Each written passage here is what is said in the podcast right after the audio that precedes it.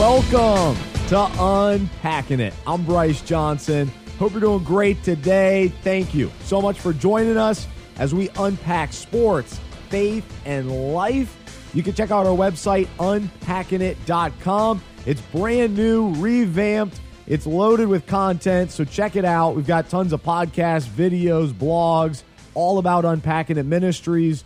You can find out how you can donate to support our show and the ministry. It's all on unpackingit.com. While you're there, sign up for our weekday email devotional that we send out that is really just an encouragement each day for sports fans. And so at the end of the show, we'll pick one of them from the week to talk about on air, but you can read them each weekday on our website or in your email. Just go to unpackingit.com.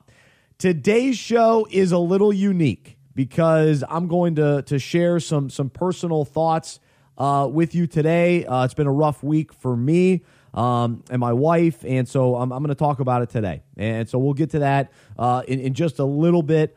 But also, it's our yearly fantasy football show. And I try to do at least one show a year where we talk about fantasy football, and I talk about the one fantasy football league that has meant a lot to me in my life, and so we'll talk about some of the underrated players and value picks, and we'll have some fun with that in just a few minutes as well. But I do want to tell you about a new partner of ours, and it's an organization called Uncommon. All right, so their goal is to encourage men to be the husband, dad, and leader we were always meant to be. So they provide blogs, videos, and other great content, and their mantra is, don't be a jack, all right? So you can visit them over at uncommen.org.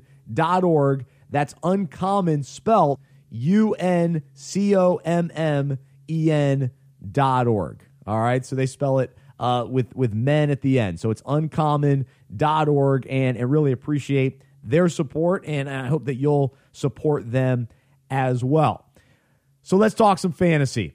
All right. So each year I have a fantasy draft with my high school buddies. And so we began this league in 2004, and we've been drafting ever since. And each year it seems to get bigger and bigger as far as draft weekend goes. And this year we had 13 of 14 managers that are in our league in person in Charlotte. We're all from Charlotte, and so guys come home, but we had one guy come from Chicago and on the coast, and so we had guys travel in for this big weekend. So we draft on Saturday, but on Friday night this year, we did something that's called Top Golf, and it's starting to pop up around the country. Charlotte just got one, and it is one of the coolest activities you could ever think of. I mean, it is so much fun. It's basically set up like bowling, where you have your own lane essentially, but it's a driving range where your golf ball is actually tracked, because when you're up to hit, it can go into a different target, and so it's just a lot of fun. So you just play all night, and they've got food and everything else, and so it's just it was a lot of fun. So that kick-started the weekend. And so on Saturday, though, we ended up drafting from about 2:30 or so, I think until almost 8 o'clock. So it is a full day's event. And so what makes it so much fun, though, is the camaraderie and the connection that fantasy football provides a bunch of guys who became friends in high school. And so I know a lot of schools do reunions, and you end up catching up with people that you may or may not really care about, or people you haven't seen in so long. What makes fantasy football great is that we stay connected year-round because of this silly activity we call fantasy. And it's never been about just fantasy. It's about friendship. It's about community. It's about an opportunity to get together, to keep up, and to have something competitive that you can rally around. And so that's what fantasy has been for us. And so each year I just try to put fantasy football in a different context, because I think some people, you know, they get so caught up in it, and maybe it's about trying to, you know, win the win the prize or the money or whatever, however your league is set up. But for us, it's all about winning a ring. We have a trophy as well. But beyond that, we experience life together. And so that's what I'll talk about in just a few minutes for how it affects me personally. But what I love is during the draft, we go around the room. And after each round, one guy stands up and talks about his own life. So we're each on the clock to draft our own player. Well, in our league, we say, all right, every round, one guy is going to be on the clock to talk about marriage, kids, family, life, whatever is going on, so that we're all in the loop. And so you don't necessarily have to fill everybody in on every detail 13 different times. You just share it once. So that's kind of the setup for us. But we start our draft with a prayer, and people have kind of different thoughts on faith and in their own faith journey. They're at different just stages of it, and some are searching, and some are really following Jesus. But we have this time of prayer, and we know that fantasy is fantasy, but there are more important things in life. And so while we're talking trash all day and having fun and making fun of people for drafting certain players at different times, there's this underlying thread of depth and faith and friendship. And so if you're not in a fantasy football league, I encourage you to find one and to really do it with people that you care about or people that you want to keep up with. Maybe it's family members. Maybe it's just an excuse to keep up with each other. And so I just encourage people to do that. And what's so cool, since 2004, fantasy football has really grown. ESPN this week, they did a whole, I think it was 28-hour marathon of fantasy football coverage. And so it shows just how much of an impact it's had on culture and even some of the stories that they were sharing about other leagues. A lot of them are ridiculous because they have a punishment for who finishes last, and they do crazy things, and people get tattoos. But again, even some of the stories that I heard, it goes back to guys wanting that camaraderie and wanting to be in a league together. Because growing up, we're on baseball teams and basketball teams, and you have the locker room and the dugout and all that sort of thing. But then when you hit 30 and 40 and maybe you're less connected, maybe you've got people at work that you have some level of teamwork that's a part of it. But It's different when it's fun and it's outside of work and you're just playing fantasy football. So that's why I love it. That's why I play. I've won twice. So since 2004, I've won twice in this specific league with my high school buddies.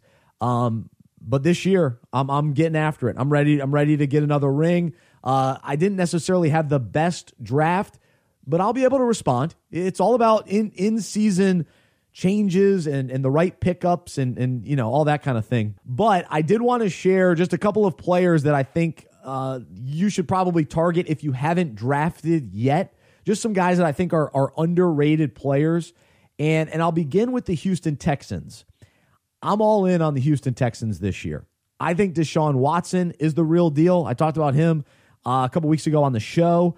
I think he's going to elevate that offense. And so I would go after DeAndre Hopkins, Lamar Miller, CJ Fedorowicz.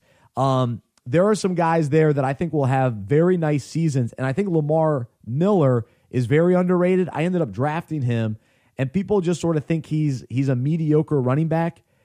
He's put up really good numbers the last 3 years. He's in the mix for being one of the top running backs. And last year, their offense just wasn't very strong because they had inconsistent quarterback play. This year, that's going to change. So Lamar Miller is going to be more valuable. So keep an eye out for him. Another team, the Detroit Lions, they get overlooked. And people downplay Matthew Stafford. He put up really good numbers last year. And he throws the ball all over the field. So Golden Tate is a wide receiver you want to target because he doesn't get as much attention as many of the top wide receivers in the NFL, but he brings a lot of value. Then you also have their running back, Theo Riddick, who catches the ball out of the backfield. So if you're in a PPR league, Theo Riddick is the guy you want to have. And you can get him at great value because people overlook him, because he's not your prototypical running back. He's not the big-name running back. But last year, he put up great points for me every week. And so I get him in both of my leagues. He's a key contributor for me. The Kansas City Chiefs are another interesting team because we don't quite know if they're going again with Alex Smith. How far can he take them? And so how good can that offense be? I go after Travis Kelce. I like him as a tight end, but Spencer Ware seems to be a guy you can get at value because people think Kareem Hunt is just going to come right in and take Spencer Ware's job. But before he got a concussion, Ware, last year, he was very effective. And so I think he gets back on track this year and will have a really nice season. And then one final player to keep an eye out that you can get late in the draft is Giovanni Bernard with the Cincinnati Bengals. Coming off an injury, they drafted Joe Mixon. Everybody thinks that he's just going to come in and be the guy right away, but I think Bernard still has a role in the offense, and again, you can get him at value. One unique strategy that I implemented this year is I only drafted one quarterback and one tight end. I went all in on Derek Carr and Travis Kelce, and then I loaded up my team with running backs and wide receivers because I think because most teams in most leagues, you only play one quarterback, one tight end each week, and you just need to pick up a guy for the bye week. But why keep a player there all season if you need to have plenty of depth at wide receiver and running back? So that's my strategy this year. I'll let you know how it goes, but it's something to consider if you haven't drafted yet. So if you're just joining us, it's Unpacking It. We're talking sports, faith, and life, talking a little fantasy football today on a kind of a special show. At the end of the show, I'll do Unpack This, but I want to talk about life for a minute here. And I mentioned in our fantasy league, we go around the room each round. Somebody is on the clock. And this year I was last, and I'm the commissioner of the league. And I ended up sharing at the very end that my wife and I were pregnant. And so this was a week ago on Saturday, and my wife and I thought that we were pregnant, and so I shared it with the league. Well, on Monday, we went in for the ultrasound and found out that unfortunately we had a miscarriage. And it was devastating to hear. It was just a heartbreaking experience to have all the emotions of the excitement of being pregnant. And my wife and I don't have kids yet, and so we were really looking forward to it, and we were ready, and then it's just sort of just taken right out from under you, and it's a lot to process, and it's been a long week. It's been a tough week. It's been disappointing, devastating, and all the emotions you can imagine. And the reason I bring it up today is because God has given me this platform of having a radio show, and we're on in 30 different affiliates around the country, and it's a huge blessing to be able to talk sports and faith with you, but it's also about talking about life. And a lot of guys I have on our show, I ask them tough questions, and I ask them to share about difficult times in their life, and they're transparent, and they share on our show about what they've been through and how God has impacted their life. And so today I just felt compelled and convicted to share a little bit of my story. And it's not the end of the world, and it's not. I'm not going to compare the pain that I felt this week to any other types of pain or difficulty or struggles. But this is what it is. It's dealing with a miscarriage, and there's a lot that goes just kind of into the emotions of that to be there for your wife. But there's also the important element of this is that God is still good. He's still faithful. And that our hope is rooted in him. And so whatever the disappointment is in life and whatever plan we may have that ends up changing course, and what's so tough about this situation is just you start over. We were moving along in the process of, all right, we're pregnant, we're going to tell our parents, and we're going to share with people, and we're going to go through the next 9 months and all that kind of thing. And then there's a timeout, and it's like, nope, that's not happening. We're starting over. And we don't know what the future holds. We don't know what's next. And so through that, though, this is when our faith is so important. This is when we rely on God for strength and peace, and we still can find joy in the disappointment and in the uncertainty. And listen, it's been hard this week. I've been angry. I've been frustrated. I haven't felt a lot of energy or excitement or wanting to even put together a radio show or wanting to write a devotional every day when I myself am hurting. But I wanted to share this because the reality is miscarriages are relatively common and people don't talk about it. I even asked the doctor, I was like, you got to be kidding me. 1 in 3 pregnancies end in a miscarriage. I had no idea. That's because people don't talk about it. And unfortunately, women feel like it's their fault, or they feel ashamed, or they feel all these different emotions that shouldn't be placed on them, because a miscarriage, it just kind of happens. It's not even about whether you followed all the certain rules or whatever for a pregnant woman. That's not what it's about. And people don't realize that. People don't understand it.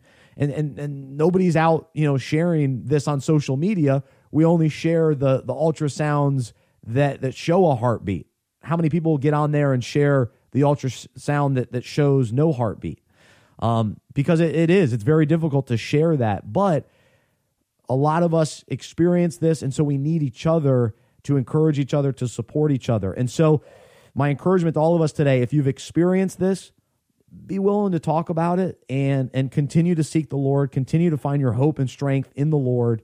And if you've never experienced, but you know someone who has, or just to have a compassion for people when they do tell you, and if they do tell you, and to just be there to listen and to allow them to go through the process of dealing with the grief, dealing with the disappointment, because it is a bummer. It's a huge bummer.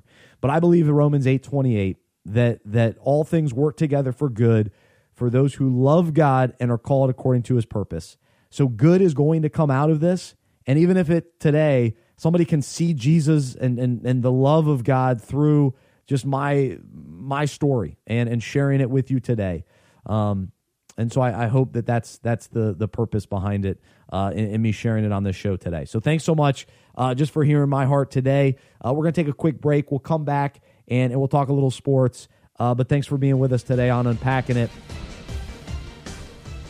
Real quickly, I wanted to remind you of our weekday email devotional that we call Unpack This. It's a quick thought about sports, faith, and life that is delivered directly to your email inbox each weekday, and you can sign up for free on unpackingit.com. We hope that this will help you make more of your day. We just want to encourage, challenge, and inspire you to follow Jesus and become more like him. Just head on over to unpackingit.com.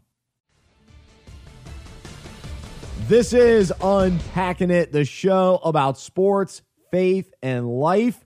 Check out our revamped website, unpackingit.com. It has been totally changed, and we've still got all the great content, previous guest interviews you can listen to. We've also got interviews that you can watch and other videos you can see. Plus, all of our blogs and devotionals are available on unpackingit.com. Check it out. Share it with your friends. Post it on social media. We'd really appreciate the support. And letting people know about the new website, unpackingit.com. While you're there, check out some of the events that we have coming up this fall. And if you're in the North Carolina area, maybe you can come and participate and be a part of those events. And then as we continue to add other events around the country, hopefully you can participate in those as well. But if you can't make it, you can always support the ministry and what we're doing and a lot of our activities and initiatives by donating. And so we depend on support from listeners and people that are associated with our ministry. And so you can go to unpackingit.com/donate and you can support us either monthly or maybe just a one-time gift or regularly. Or as you feel led. And so we greatly appreciate your support so that we can continue to challenge, encourage, and inspire sports fans to follow Jesus and become more like him. And so one of the key ways we do this is through Unpack This. And today, I want to talk about an interesting article that I saw on TheRinger.com. All right, so Bill Simmons started this website a few years ago, and they really write some unique and intriguing articles. And so this week, it was about the NFL's mindfulness movement and how it's spreading. And so they explained how more and more teams are incorporating sports psychology into their overall strategy. And so there are people that are experts and have companies that really focus on this. But mindfulness training is actually being used by teams like the Falcons, Seahawks, Colts, and 49ers to help their players and coaches with mental clarity, meditation, awareness, stress, and worry.